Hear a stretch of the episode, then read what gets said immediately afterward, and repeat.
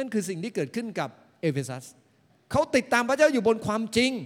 พอความรักน้อยลงเนี่ยการติดตามพระเจ้าอยู่บนความจริง เริ่มกลายเป็นภาระมากขึ้น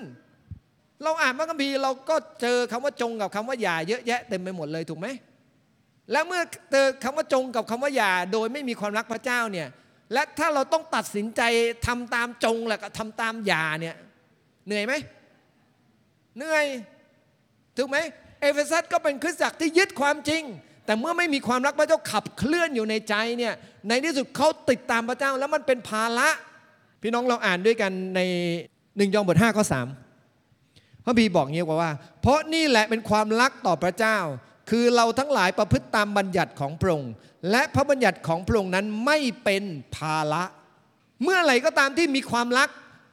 การทำสิ่งต่างๆ ให้พระเจ้าจะไม่เป็นภาระ แต่เมื่อไหร่ก็ตามเรารักพระเจ้าน้อยลง การติดตามพระเจ้าหรือทำสิ่งต่างๆ เพื่อพระนามของพระองค์จะเริ่มกลายเป็นหน้าที่ เริ่มกลายเป็นภาระ เริ่มทำให้เรารู้สึกว่าโอ้โหมันทำไมมันต้องขนาดนี้เลยเหรอลดทอนลงมาหน่อยแล้วกันเพราะความรักมันเหือดแห้งลงเนี่ยนะครับ มันก็ใจมันไม่มีอะเพราะฉะนั้นการกระทำมันก็ไม่ไปด้วยเหมือนกันในที่สุดถูกไหมการตัดสินใจมันก็ไม่ไปด้วยในที่สุด ทุกอย่างเนี่ยเคลื่อนตาม ใจภายในพระพีจึงต้องเตือนเราว่า จงรักษาใจด้วยความระวังระไวยรอบด้าน เพราะชีวิตเริ่มต้นจากใจ ชีวิตเริ่มต้นจากภายใน